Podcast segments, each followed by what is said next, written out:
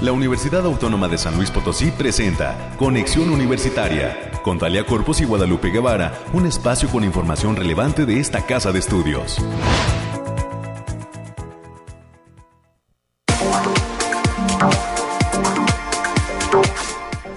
28 de septiembre, martes lluvioso en San Luis Potosí capital. ¿Cómo le va? Bienvenida, bienvenido a este espacio de conexión universitaria. Gracias a todo el equipo de Radio Universidad que hace posible las transmisiones desde la cabina de Arista 245 en el centro histórico de San Luis Potosí. Gracias también a los amigos de Matehuala, del campus Matehuala y de esa radiodifusora, esa frecuencia que también transmite este espacio allá en Matehuala. Hoy pues presente las lluvias, esperemos pues que continúe así. Tendremos el pronóstico del el clima y por supuesto muchos invitados ya están eh, pues algunos listos en esta mañana de martes eh, y estamos detallándole a usted que eh, estaremos platicando en los próximos minutos con eh, un integrante de la Secretaría Académica de nuestra universidad.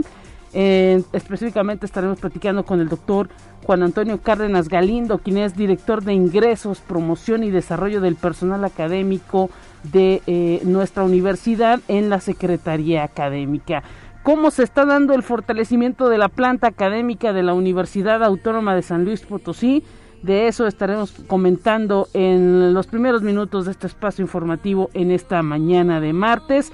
Además, también, eh, por supuesto, tendremos los temas climáticos, los temas de COVID y todo lo que viene en la agenda de la Universidad Autónoma de San Luis Potosí a unos días prácticamente de que estemos de fiesta en esta casa de estudios.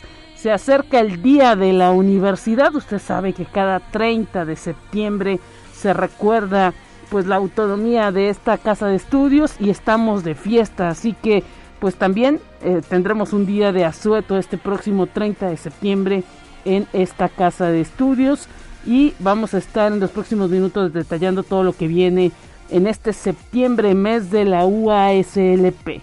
Además tendremos eh, una plática sobre cuestiones fiscales. Si usted eh, pues no conoce cómo vienen los temas fiscales para el 2020 22.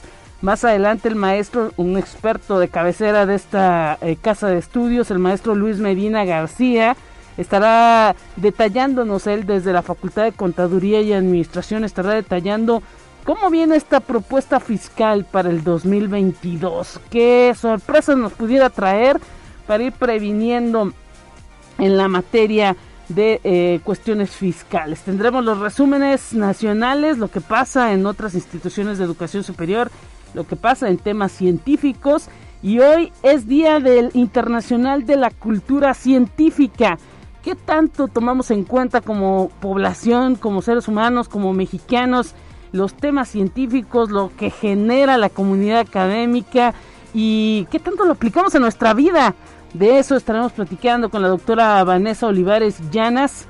Ella es investigadora del Instituto de Física de nuestra Universidad Autónoma de San Luis Potosí y una pues mujer que se ha dedicado a estar divulgando todo lo que eh, llega a investigar en, en, el área de la física y de las cuestiones también médicas que ha incursionado. Así que más adelante estaremos cerrando este espacio informativo, recordando este Día Internacional de la Cultura Científica y la importancia de hacer caso de eh, pues eh, eh, permear más todos estos conocimientos a la vida cotidiana de las personas. Es lo que vamos a tener a lo largo de este espacio. Recuerde la línea de comunicación en esta mañana 444-826-1347, 444-826-1348, los, los números directos en esta mañana de eh, martes 28 de septiembre del 2021. Nos vamos a detallarle rápidamente los temas climáticos.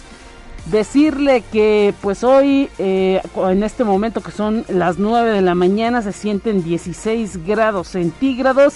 Hay un 90% de probabilidad de lluvia y, y, pues estará la temperatura subiendo poco a poco hasta llegar hasta los 24 grados cerca de las 3 de la tarde. Y le comento que por lo pronto la probabilidad de lluvia es de 10%, irá subiendo a las 2 de la tarde será de 30% y ya cerca de las 6 de la tarde hay un 70% de probabilidad de lluvia y eh, pues las precipitaciones continuarán en estos días. Soleado estará hasta las 2 de la tarde a partir de las 4 es cuando se viene esta probabilidad de 90% de precipitaciones y por la noche hay un 80% de precipitaciones así que saque el paraguas, no lo guarde y eh, pues esto es lo que está pronosticando el clima. Ya el día de mañana mi compañera Talia Corpus tendrá los expertos del Bariclim para que nos den eh, detalle más eh, específico de las distintas zonas del estado de San Luis Potosí. Por lo pronto, pues 16 grados, nublado una sensación térmica igual de 16 grados y eh, pues 90% de probabilidad de lluvia a partir de las 4 de la tarde. Y en más detalles, eh, también eh, decirle que tenemos preparados los temas de COVID-19. Están ya listos, la producción los tiene preparados. Y vamos a escuchar qué está pasando con esta pandemia en el mundo Mientras tanto, pues continuamos nosotros detallando que hay que lavarse las manos y eh, pues también utilizar este gel antibacterial, mantener la sana distancia. El uso de cubrebocas resulta fundamental. Vamos a la información de lo que pasa en materia de COVID.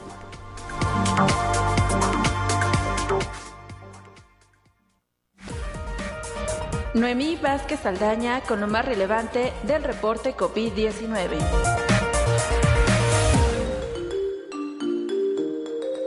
Hola, muy buenos días. Le habla Noemí Vázquez. Espero se encuentre muy bien.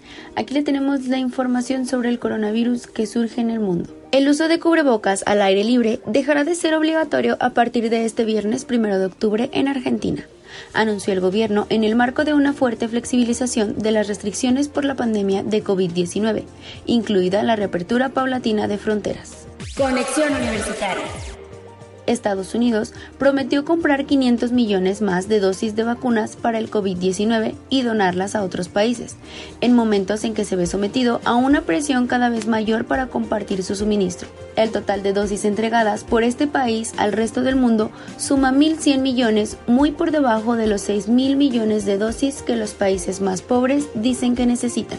Conexión Universitaria al menos un millón de niñas y niños con alguna discapacidad o alguna enfermedad van a ser vacunados contra COVID-19, anunció el gobierno mexicano que detalla que estará próxima a implementarse la medida, con el objetivo de atender a estos menores como un grupo prioritario.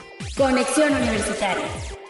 California tiene la tasa de contagios de coronavirus más baja de Estados Unidos, tras un brusco declive de casos y hospitalizaciones.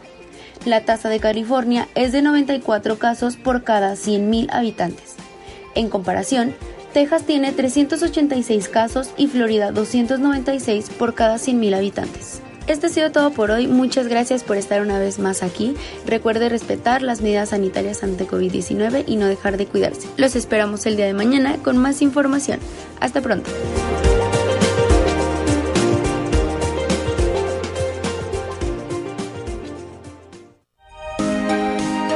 Escuche un resumen de Noticias Universitarias. Está ya listísima en esta mañana de martes 28 de septiembre, América Reyes. Bienvenida América a esta cabina, ¿cómo estás? ¿Qué tal? Muy buenos días, Lupita, para ti, para quienes nos escuchan a través de las diferentes frecuencias. Pues sí, es un día nubladito, lluviosón, pero pues también hay, hay mucha información en, en materia de, de todo lo que hacemos aquí en la universidad. Y déjame decirte que la, la Facultad de Ciencias está de plácemes, ya que la licenciatura en Ingeniería Biomédica, que forma parte de la oferta educativa de esta entidad educativa, recibió su segunda acreditación de calidad por parte de los CIES, que son los comités interinstitucionales de evaluación a la educación superior. Lo anterior fue dado a conocer por el doctor José Salomé Murguía Ibarra, quien es director de la Facultad de Ciencias, así como también por el maestro Aldo Rodrigo Mejía Rodríguez, coordinador de la licenciatura en Ingeniería Biomédica. Y también esta facultad arrancó de manera virtual el cuarto encuentro nacional de ingenierías biomédica, electrónica y telecomunicaciones de México en IBET, que hasta el 29 de septiembre ofrecerá conferencias, mesas redondas, webinars, concursos estudiantiles y talleres. Dentro de las actividades de este encuentro, este miércoles 29 de septiembre se presenta Jesús Lázaro, que hablará sobre una de las aplicaciones TIC a la medicina, que es el procesado de señales, y que lo pueden revisar a través de la liga http dos puntos diagonal diagonal www.fc .uaslp.mx diagonal enibet diagonal index.htm. Y también en la agenda ambiental eh, tienen bastantes actividades ya que con un mensaje de protección al medio ambiente y en un ambiente familiar se realizó la unirrodada cicloturística, eso fue en la Cañada del Lobo, en la que participaron casi un centenar de ciclistas de diversas edades. La actividad se llevó a cabo en el marco del Mes de la Movilidad Urbana Sostenible 2021 que organiza la Agenda Ambiental de esta Casa de Estudios. Y también como parte de esas actividades del Mes de la Movilidad Urbana Sostenible, se invita a la intervención y reordenamiento, Cebratón y Proyecto most Zona Universitaria Poniente. El Cebratón es una iniciativa de pintas artísticas en cruces peatonales que tienen como objetivo reivindicar y reclamar el espacio de transeúntes y sensibilizar a usuarios y actores de la vía pública. Esta actividad se va a llevar a cabo el próximo jueves 30 de septiembre de 16.30 a 18.30 horas. Como ven, Lupita, todo muy movidito eh, también en ciencias y la agenda ambiental. Así es, y pues atención también este tipo de actividades que realiza la agenda ambiental América pues tienen que ver con que no tenemos una cultura del respeto, ¿no? Del peatón, del respeto de los ciclistas y los propios ciclistas también necesitan más respetar las banquetas, las áreas que son para el peatón.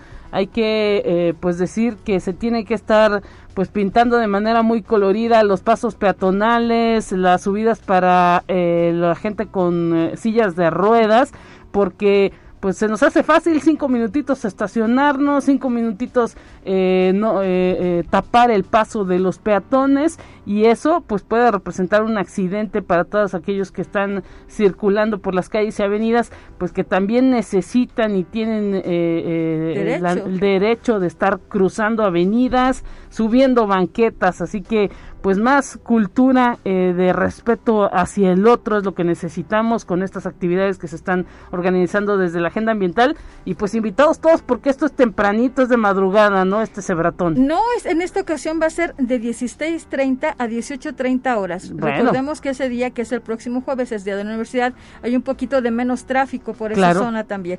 claro. para que la gente que pueda acudir también lo haga. Y sí, que participen, ayuden, apoyen en esta pintas que se estarán realizando sobre las avenidas. Bueno, y también en más información, decirte que el rector de esta casa de estudios, el doctor Alejandro Javier Cermeño Guerra, dio a conocer que la institución será sede en los meses de octubre y noviembre del presente año del Campeonato Nacional Universitario del Consejo Nacional del Deporte de la Educación, AC, por sus siglas CONDE. La doctora María del Socorro Ruiz Rodríguez, quien es la jefa de la División de Servicios Estudiantiles, agregó que la institución recibirá contendientes de tres disciplinas como son badminton, tochito bandera y básquetbol, con la visita de 11 equipos de universidades del país. Y dentro de las actividades de la Semana de Turismo que organiza el Campus Valles, este martes 28 de septiembre al mediodía se llevará a cabo la conferencia Los eventos como herramienta estratégica del turismo. Esta será impartida por el licenciado Jorge Alejandro Mascareña Cuervo. Sigue las transmisiones a través del Facebook Facultad de Estudios Profesionales de la Zona Huasteca. Y también la Defensoría de los Derechos Universitarios, en colaboración con la CARTE UASLP, en el marco del 25N, que es el el Día Internacional para la Eliminación de la Violencia contra las Mujeres. Abre la convocatoria para el primer concurso universitario de artes visuales a toda la comunidad universitaria. El cierre de esta convocatoria será el próximo 15 de octubre de 2021. Pueden consultar las bases en http dos puntos diagonal diagonal www.uaslp.mx diagonal cuart diagonal páginas diagonal 25n concurso artes .aspx. Y la Consejería y Sociedad de Alumnos de la Facultad de Ciencias de la Comunicación invitan a todos los estudiantes universitarios a participar en el concurso universitario de fotografía 2021, Juventudes Contemporáneas, Rituales, Máscaras e Identidades. La convocatoria estará abierta hasta el viernes 8 de octubre del 2021. Todas las bases están disponibles en las redes de la Consejería de Alumnos de la Facultad de Ciencias de la Comunicación. Y ya para concluir, Lupita, es un, un aviso a la comunidad universitaria público general. Como bien lo mencionabas, este próximo jueves 30 de septiembre es el Día de la Universidad y por ser es este precisamente este festejo, la Unitienda Universitaria, las sucursales de Unimanía, las sucursales de la papelería y las sucursales de la librería de la Universidad Autónoma de San Luis Potosí van a permanecer cerradas por ser este un día inhábil, por lo que se les anuncia para que anticipen sus compras. Así es, que anticipen sus compras. El jueves no habrá servicio en todas estas entidades de la Universidad Autónoma de San Luis Potosí. Así que atención, hay que eh, prever esas esas compras y pues eh, sobre aviso no hay engaño, América. Así es, para que no le agarren las prisas y diga yo no supe, yo no me enteré, ya sabe que el día 30 va a estar todo cerrado, por favor. Ahí está eh, pues este anuncio que se está dando a conocer por parte de estas entidades, la Unitienda, Unimanía, la papelería y la librería que eh, pues estarán fuera de servicio el próximo jueves, así como pues este espacio que no estará al aire, habrá programación musical, así que eh, pues vaya preparándose también para ese día de la UASLP. Un abrazo para ti América y pues nos escuchamos eh, pronto mañana.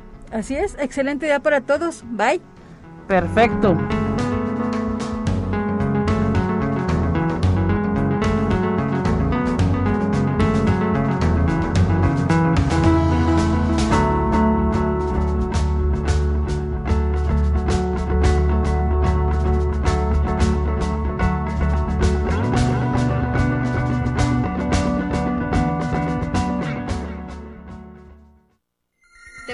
La entrevista del día.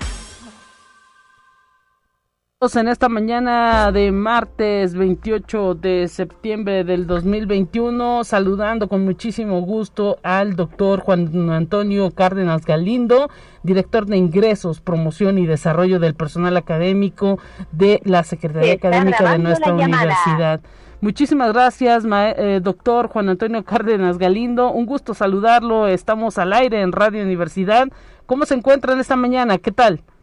Muy bien, con el gusto de estar con ustedes, con su público, agradecido de esta oportunidad de poder platicar con ustedes. Eh, hablamos del fortalecimiento de la planta académica de esta casa de estudios, ¿cómo se está dando desde la Secretaría Académica? Platíquenos.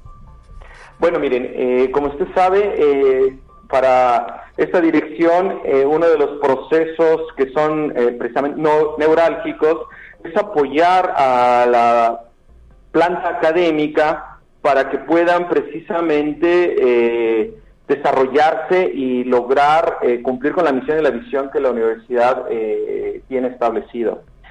considerando que en, en, esta institución tenemos alrededor de 3.300 profesores, de los cuales en números redondos son 800 de tiempo completo y 2.500 asignaturas, eh, pues es, eh, nos podemos eh, dar una idea de la dimensión de, la tarea que tenemos enfrente, donde debemos de plantearles a, esta planta académica las posibilidades para que ellos puedan fortalecer y puedan de esa manera cumplir con las, el proyecto educativo que tenemos en la institución, que en esencia lo que se está buscando es que puedan estos profesores a través de estas habilitaciones y de estas actividades que les estamos proponiendo, consolidar su, eh, su formación que le permita tener ese liderazgo en la formación de profesiones de la calidad, no nada más desde el punto de vista disciplinar, también desde el punto de vista eh, académico, inclusive desde el punto de vista personal. Todos ellos fueron seleccionados eh, a través de procesos donde nos garantizan que son eh, los mejores perfiles que podía la institución incorporar. pero la institución debe de proveer las posibilidades para que ellos mismos sigan consolidando esas trayectorias. Así es. Así es, perdón, eh, doctor Juan Antonio Cárdenas Galindo, importantísimo el hecho pues de que también los docentes estén pues con esa actitud, ¿no? De eh, seguir aprendiendo, llenándose de conocimientos para enriquecer a los estudiantes. Así es, ¿no? Eh, buscar que estos profesores sean los líderes de que permitan a, los estudiantes a, sí mismo a través de esos procesos formativos ser factores de cambio en esta sociedad, ¿no? Que sean profesores eh, enfocados a la difusión del conocimiento, que estén enfocados al desarrollo de la investigación como un medio para permear conocimiento de punta a las nuevas generaciones de, profesionistas. Todos los profesores, bueno, para darnos una idea, eh, de los casi 800 profesores que tenemos, tenemos aproximadamente 650 que cumplen con lo que define la SEP con el perfil deseable PRODEP. Este perfil deseable PRODEP garantiza que estos profesores tienen una capacidad de investigación, de docencia, de tutoría, de gestión de proyectos hacia la sociedad que eh, los habilitan como una planta académica que garantiza que se van a poder realizar estas actividades con los alumnos. Tenemos indicadores que nos han permitido eh, posicionar a nuestra universidad como una de las mejores universidades del país. Pero esto no es algo que debamos nosotros considerar como consolidado. Al contrario, nos debe de hacer un acicate para seguir proponiendo y permitiendo que nuestra planta académica siga desarrollando investigación de punta, que se enfrente a estos nuevos retos a los que nos hemos visto eh, pues ahora con la pandemia, de poder dar esta educación a pesar de las limitantes que nos eh, entablan estas condiciones ambientales, utilizando precisamente herramientas y tecnología de punta, usando medios virtuales y mantener motivada a la, a, la, planta estudiantil. Estamos hablando de casi 33 mil estudiantes que tiene la universidad. Entonces, esta dirección se ha dado a la tarea de desarrollar talleres de habilitación a los profesores, esta dirección de ingreso, promoción y, y desarrollo del personal académico. Acabamos de tener un taller que se desarrolló en, durante las últimas 10 semanas fueron sesiones virtuales, tuvimos cerca de 90 profesores de tiempo completo, estamos hablando casi un 10%, perdón, un, un 1% de, de, no, 10% de los 700 profesores de tiempo completo. Sí. Y 21 eh, entidades académicas eh, estuvieron presentes de las 23 que tenemos en la universidad. Habla de, del interés del profesorado y del impacto que podemos tener eh, si aprovechamos adecuadamente la tecnología. Así es, y pues resulta fundamental con todas estas acciones que se vienen desarrollando desde la Secretaría Académica, doctor Juan Antonio Cárdenas Galindo, para hacer, eh, digámoslo, un cierre de esta conversación que estamos teniendo en esta mañana a través de este espacio radiofónico. ¿Qué viene para esta dirección de ingresos, promoción y desarrollo del personal académico? ¿Hacia dónde estarán dirigiendo sus esfuerzos en este cierre de este 2021?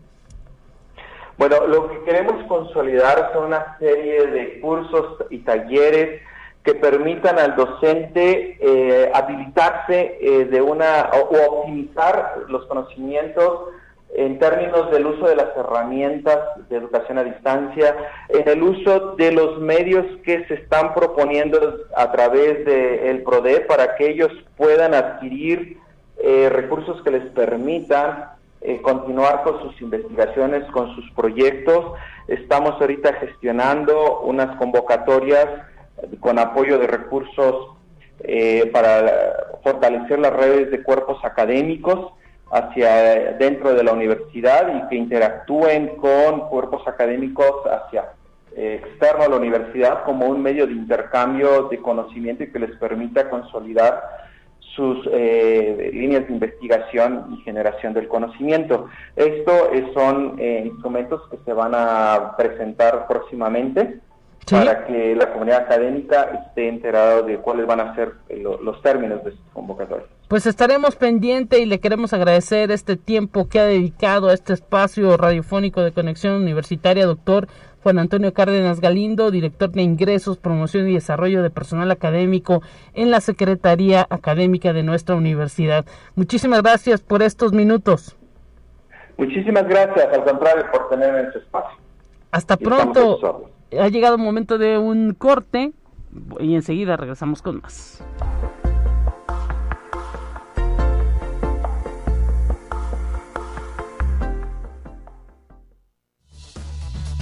Es momento de ir a un corte. Enseguida volvemos.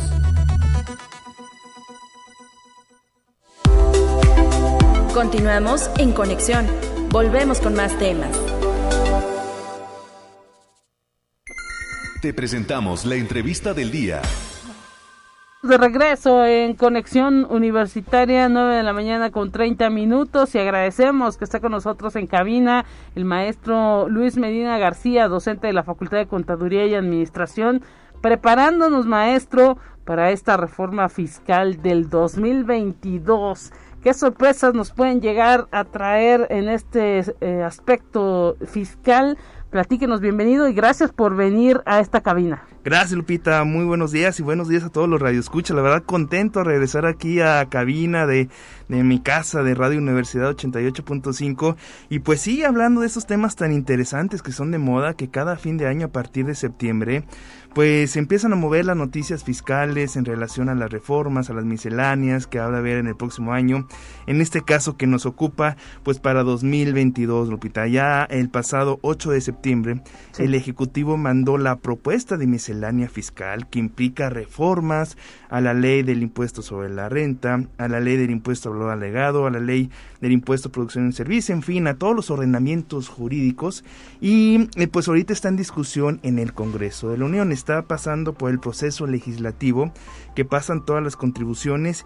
Y pues ahorita hay un tema que está sonando mucho en el ámbito fiscal, claro, que es el régimen de confianza, el régimen simplificado de confianza, que hasta el mismo nombre dice de confianza, pues sí, hay una propuesta por parte del Ejecutivo de crear este nuevo régimen, es de nueva creación, sí tanto para las personas físicas como para las personas morales. Mira, interesantísimo. ¿Y qué vendría a, traer este nuevo régimen si es que llegara a aprobarse? Es correcto y, muy acertado tu, comentario. Es iniciativa, es propuesta. Esto todavía no es eh, ley, todavía no se publica. Hay que pasar por todo un proceso, pero está en discusión y desde mi punto de vista creo que es muy probable que pase.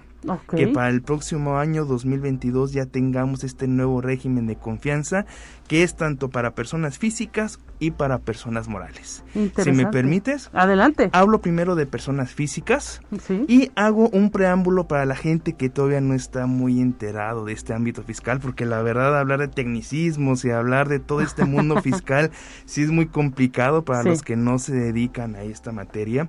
Y pues en teoría todo ingreso debe pagar impuestos, Lupita. Partimos de la máxima constitucional de que todo ingreso paga impuestos. Sí.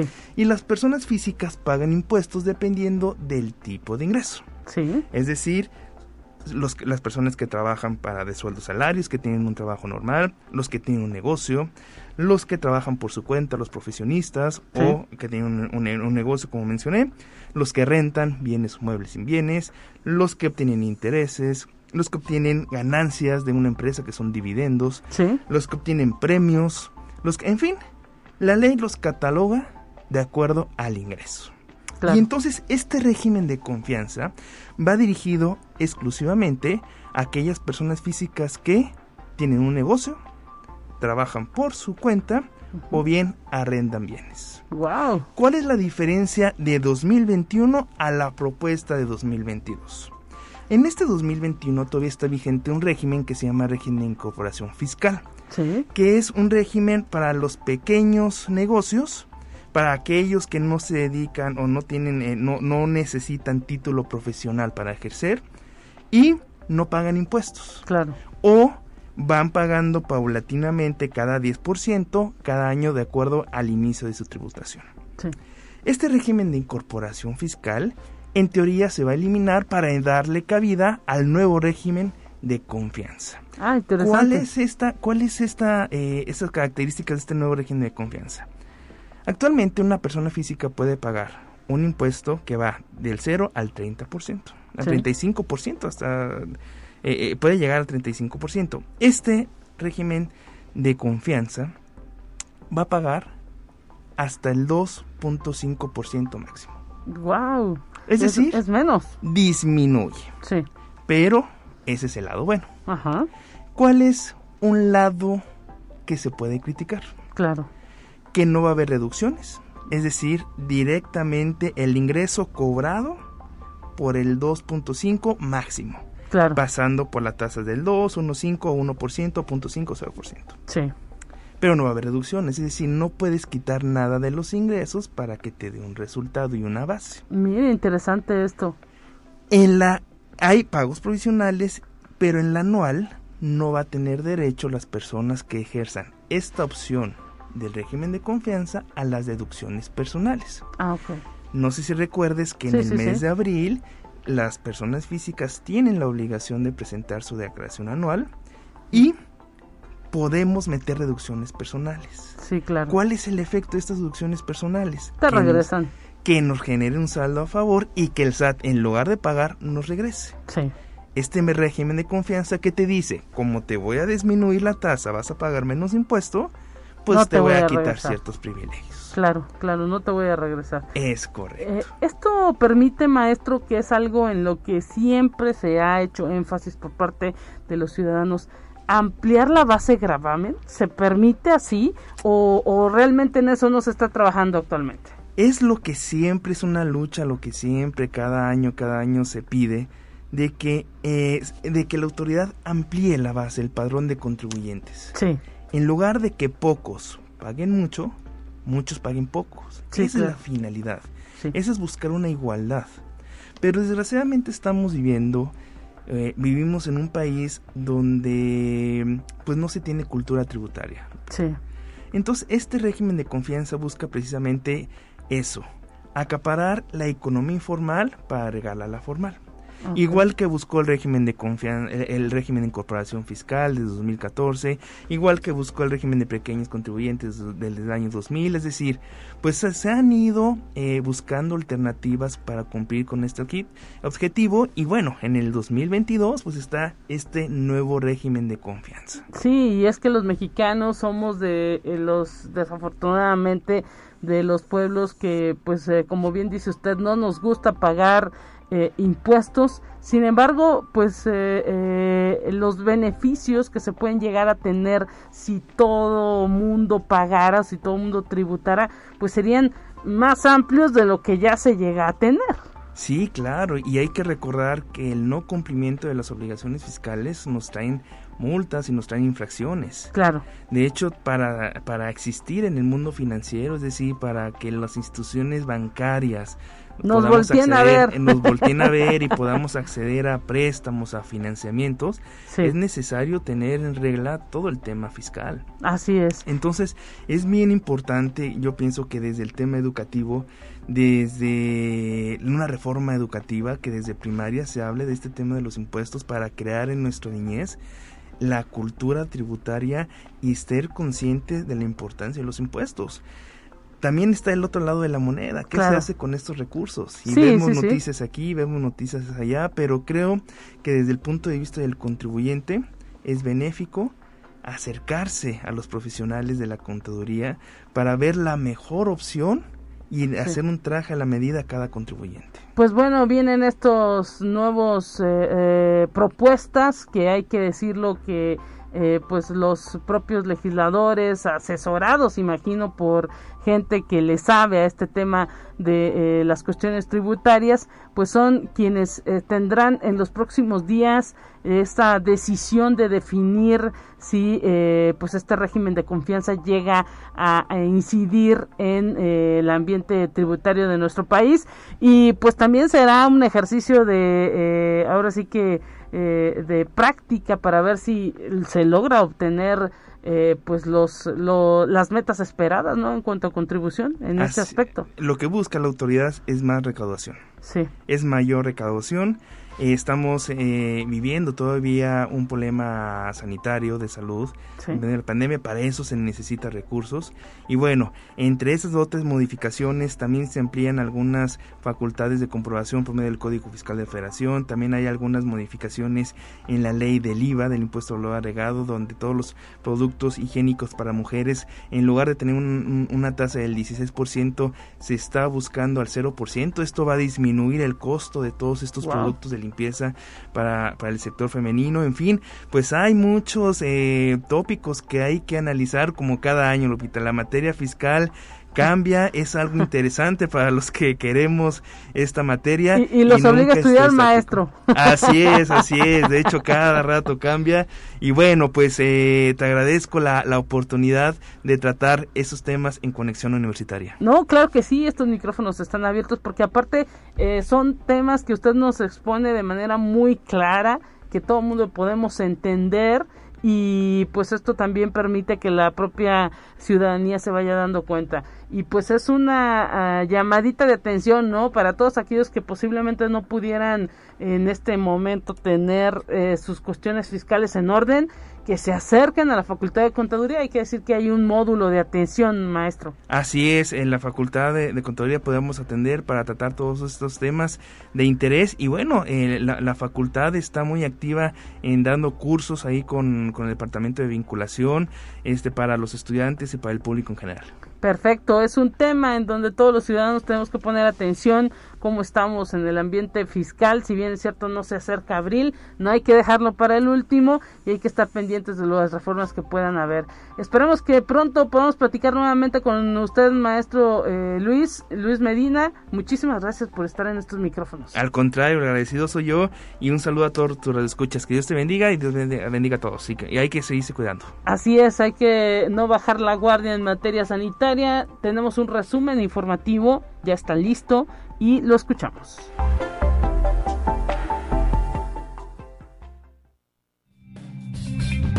Entérate qué sucede en otras instituciones de educación superior de México. Alumno de posgrado de la Universidad Autónoma de Guadalajara recibe premio estatal de hidráulica. El ingeniero Juan José Chagra Martínez fue reconocido recientemente con el premio Ingeniero Enrique Dau Flores que entrega la sección Jalisco de la Asociación Mexicana de Hidráulica. Actualmente estudia la maestría en Ingeniería Hidráulica en la Universidad Autónoma de Guadalajara. Conexión Universitaria. Tercer Congreso Universitario de Salud Sexual y Reproductiva. La Universidad Veracruzana inauguró el tercer Congreso Universitario de Salud Sexual y Reproductiva con perspectiva de género. Este representa un espacio para el análisis de temas actuales relacionados con estos aspectos de la salud, además de contribuir al fortalecimiento de la docencia y de la investigación. Conexión Universitaria deportistas universitarios pusieron a prueba sus conocimientos. Estudiantes de la Universidad Veracruzana que representan a esta casa de estudios en deportes individuales participaron en la ruleta virtual, actividad en línea en la que respondieron preguntas de diversos temas y realizaron ejercicios físicos. La actividad fue organizada por la Dirección de Actividades Deportivas en el marco de la conmemoración del Día Internacional de Deporte Universitario. Conexión Universitaria. La Universidad Autónoma de Baja California Sur en Feria Internacional de Idiomas. El evento es organizado por la Universidad de Guadalajara, convocando a cerca de 4.000 profesionales de inglés, francés, alemán, italiano, chino mandarín y español como lengua extranjera de entre más de 27 estados de la República. Estudiantes, docentes, directores de instituciones educativas públicas y privadas, como coordinadores académicos y traductores, se reúnen en torno a este foro para conocer las novedades en el ámbito de la enseñanza y fortalecer sus competencias.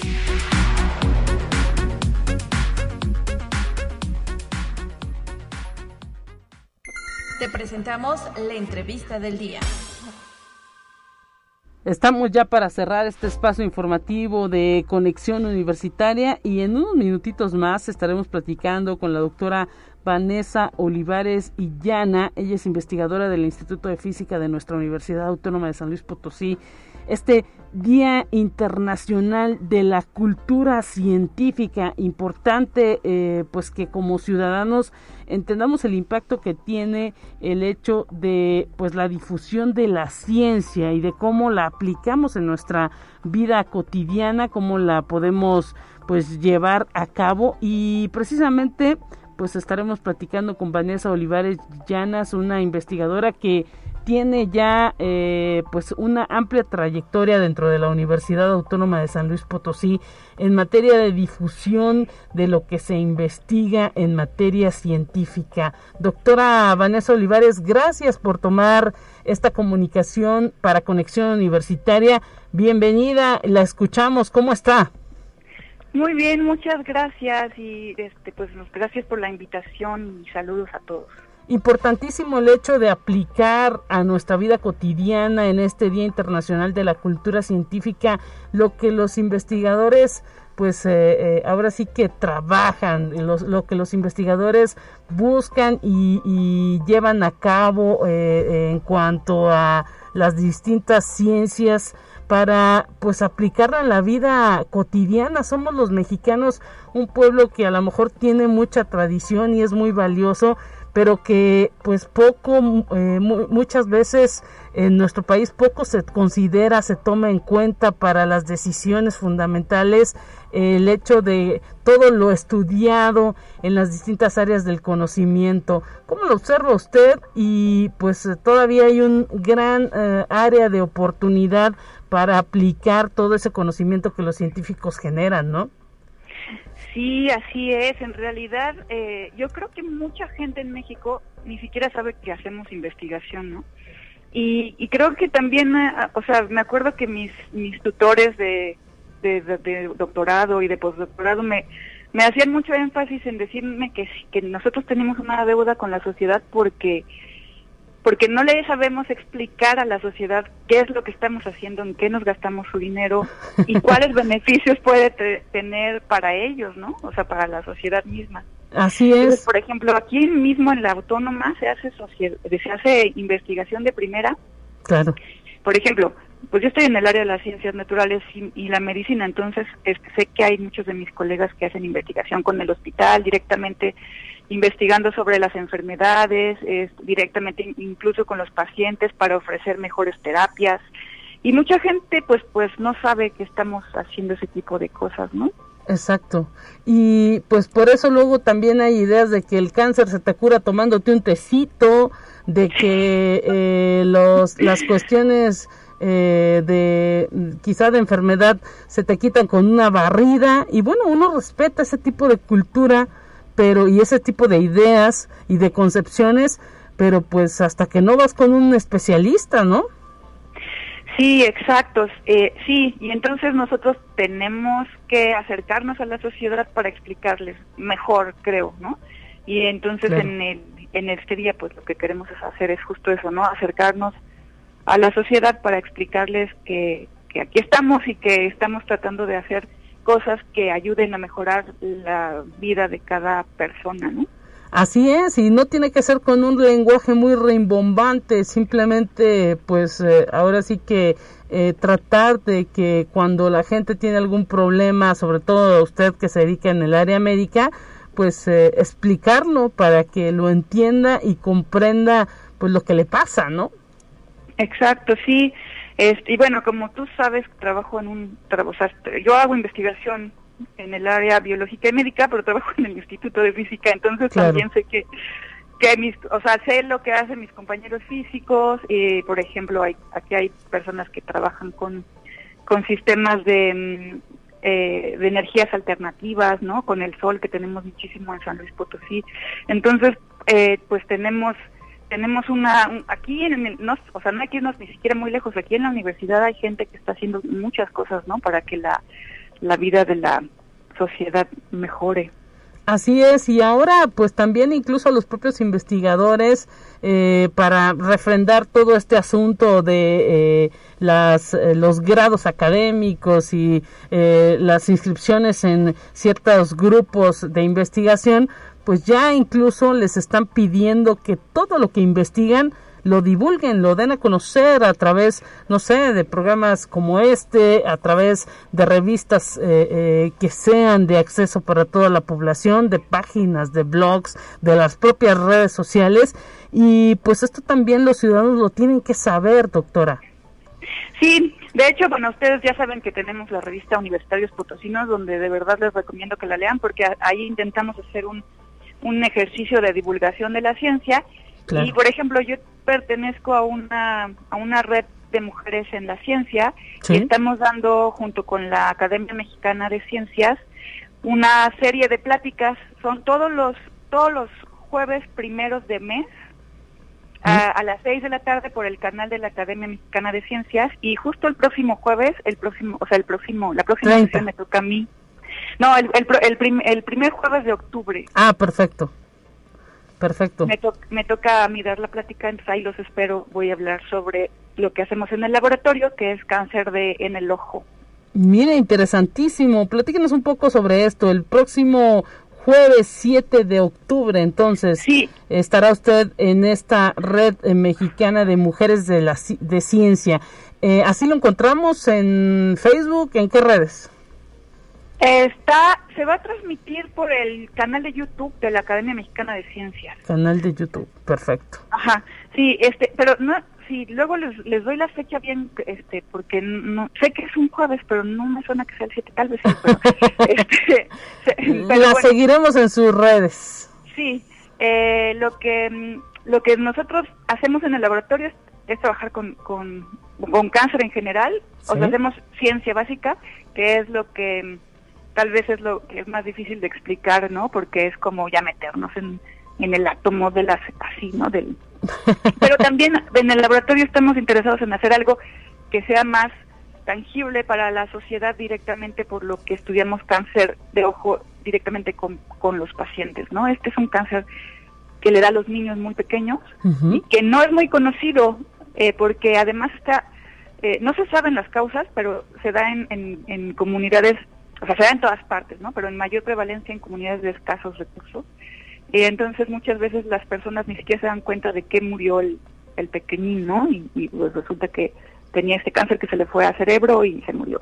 Entonces lo que nosotros queremos es que la gente conozca cómo reconocer este cáncer eh, a tiempo para que puedan salvarle la vida al niño y lo que hacemos en el laboratorio para hacerlo aún antes, o sea, el reconocimiento del cáncer antes para poder salvarle también la visión, ¿no? Es preventivo tener esta cuestión de prevenir este tipo de padecimientos. Ajá, exacto, sí. Y bueno, eh, este cáncer que nos dice que afecta al ojo, ¿cómo se puede detectar? ¿Hay algunos síntomas específicos que ustedes ya hayan definido que existen? Sí, bueno, hay uh, el principal síntoma por lo que llegan muchas veces a, a la consulta es porque ven una, una mancha como blanquecina en el ojo, ¿no? Eh, que, que, que es, es, como un reflejo blanco al fondo del ojo, que se ve ya a simple vista, o hay niños que tienen estrabismo y ese es un síntoma de, que, o sea, que puede ser simplemente el estrabismo normal o puede ser un síntoma de retinoblastoma, que es el nombre del cáncer. También cuando les pasa como que se les hincha el ojo, como si les hubiera picado un mosquito. Sí. Pero sin que haya una razón para ese, ese para, ese, para, ese hinchazón. Para ese hinchazón, digamos, y que les perdure durante el tiempo, ¿no? O sea, porque un mosquito te pica y a los dos días ya estás bien, ¿no? Si les dura una semana, pues entonces corran con ah. el doctor y generalmente son niños menores de cuatro años. Sí, y esto es algo que no se quita con lavar el ojo o con ponerle alguna hierba, ¿no? Hay que acudir con el especialista. Hay que acudir, acudan por favor con su pediatra y díganles que revisen los ojitos de los niños, porque una vez, a veces uno va con el pediatra y nunca se nos ocurre, inclusive a los pediatras, revisar los ojos, ¿no? Sí. Y, entonces pídanle a su pediatra que revise los ojos de sus chiquitos para que, pues para que estemos tranquilos. Edades muy tempranas, nos dice, eh, eh, meses. Hemos tenido bebés de días de nacidos. Wow. Es que este cáncer se, se produce en el desarrollo embrionario cuando el bebé está en, en, en el vientre de la mamá. En el vientre de su mamá, sí. Mire, interesante y pues en, ahora sí que en, en este aspecto de difusión de todo lo que usted realiza es eh, pues hasta fácil, ¿no? Así con esas palabras tan claras que nos da entender esto que usted está investigando, que imagino le ha llevado años. Ay, sí, ese es, ese es el otro punto de la ciencia, que es que la gente pues se puede desesperar porque no ve resultados inmediatos, pero es que es es, me gustaría darles el mensaje de que es un proceso de muchísimo tiempo, de muchísimo esfuerzo y que requiere mucho dinero también, pero que estamos usando ese dinero en investigar algo que, que a la larga les va, les va a llevar un beneficio, ¿no? Entonces que nos den la oportunidad de explicarles y, y, y, de, y de trabajar aunque nos tardemos porque sí la ciencia la ciencia es un trabajo de años de dedicación de esfuerzo de, de estudio este, pero al final pues rinde frutos, ¿no? Así es, y pues también hay que decirlo que hay todo un equipo de personas eh, pues eh, continuando con los temas, con la investigación y eso ha permitido pues grandes, grandes avances. Muchísimas gracias, eh, doctora Vanessa Olivares Illana, investigadora del Instituto de Física de nuestra universidad, por platicar con nosotros en este Día Internacional de la Cultura Científica, que nos acerquemos al conocimiento, pues eh, eh, eh, habla también pues de que estemos pendientes de estas transmisiones, de todo lo que se genera alrededor, por ejemplo, de esta casa de estudios. Le queremos agradecer su participación, le deseamos mucha suerte en todo lo que llegue a investigar y eh, pues la dejamos para que continúe también con sus clases. Sí, sí, muchas gracias. Al contrario, y luego les, eh, les paso bien eh, la fecha y las redes sociales en las que pueden seguir las transmisiones de las mujeres que hacen investigación en México. Por lo gracias. Pronto, gracias. Por lo pronto está el Facebook del Instituto de Física USLP, la página también en www.uslp, en entidades académicas se encuentra la página del Instituto de Física de la Universidad. Un abrazo, doctora. Muchas gracias, hasta luego. Con esto nos despedimos, le dejamos el resumen de ciencia y pásela bien mañana mi compañera Talia Corpus en estos micrófonos. Hasta pronto.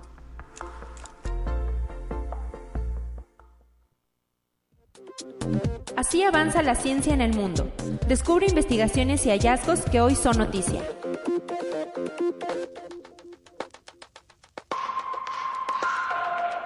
Pago con bitcoins en Twitter. La función de propinas se llama Tips. Se está implementando para todos con más opciones de pago para elegir, incluso criptomonedas.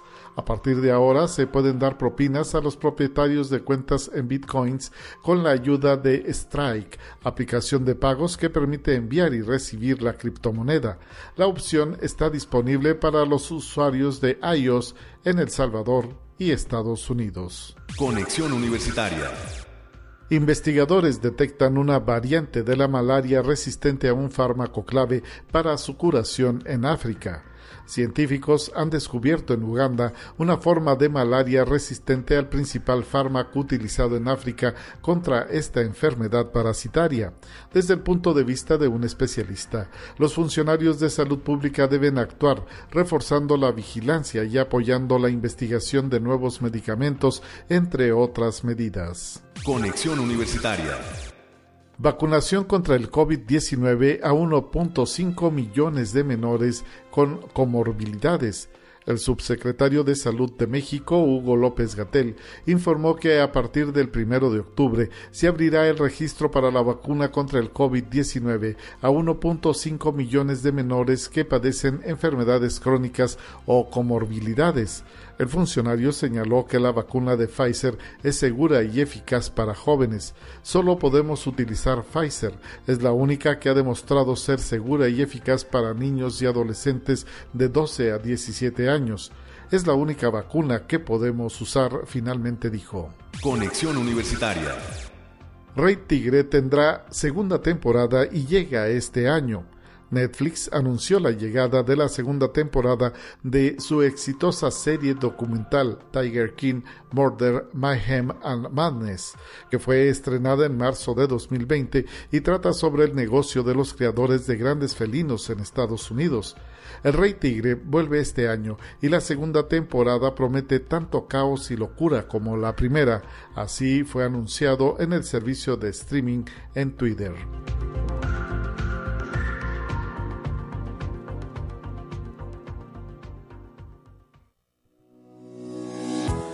La Universidad Autónoma de San Luis Potosí presentó Conexión Universitaria con Talia Corpus y Guadalupe Guevara. Sintoniza de lunes a viernes de 9 a 10 horas en Radio Universidad 88.5 FM y 1190 AM en San Luis Potosí. En el 91.9 FM con cobertura en el Altiplano Potosino. O en el resto del mundo por el portal www.uaslp.mx y la app UASLP de descarga gratuita.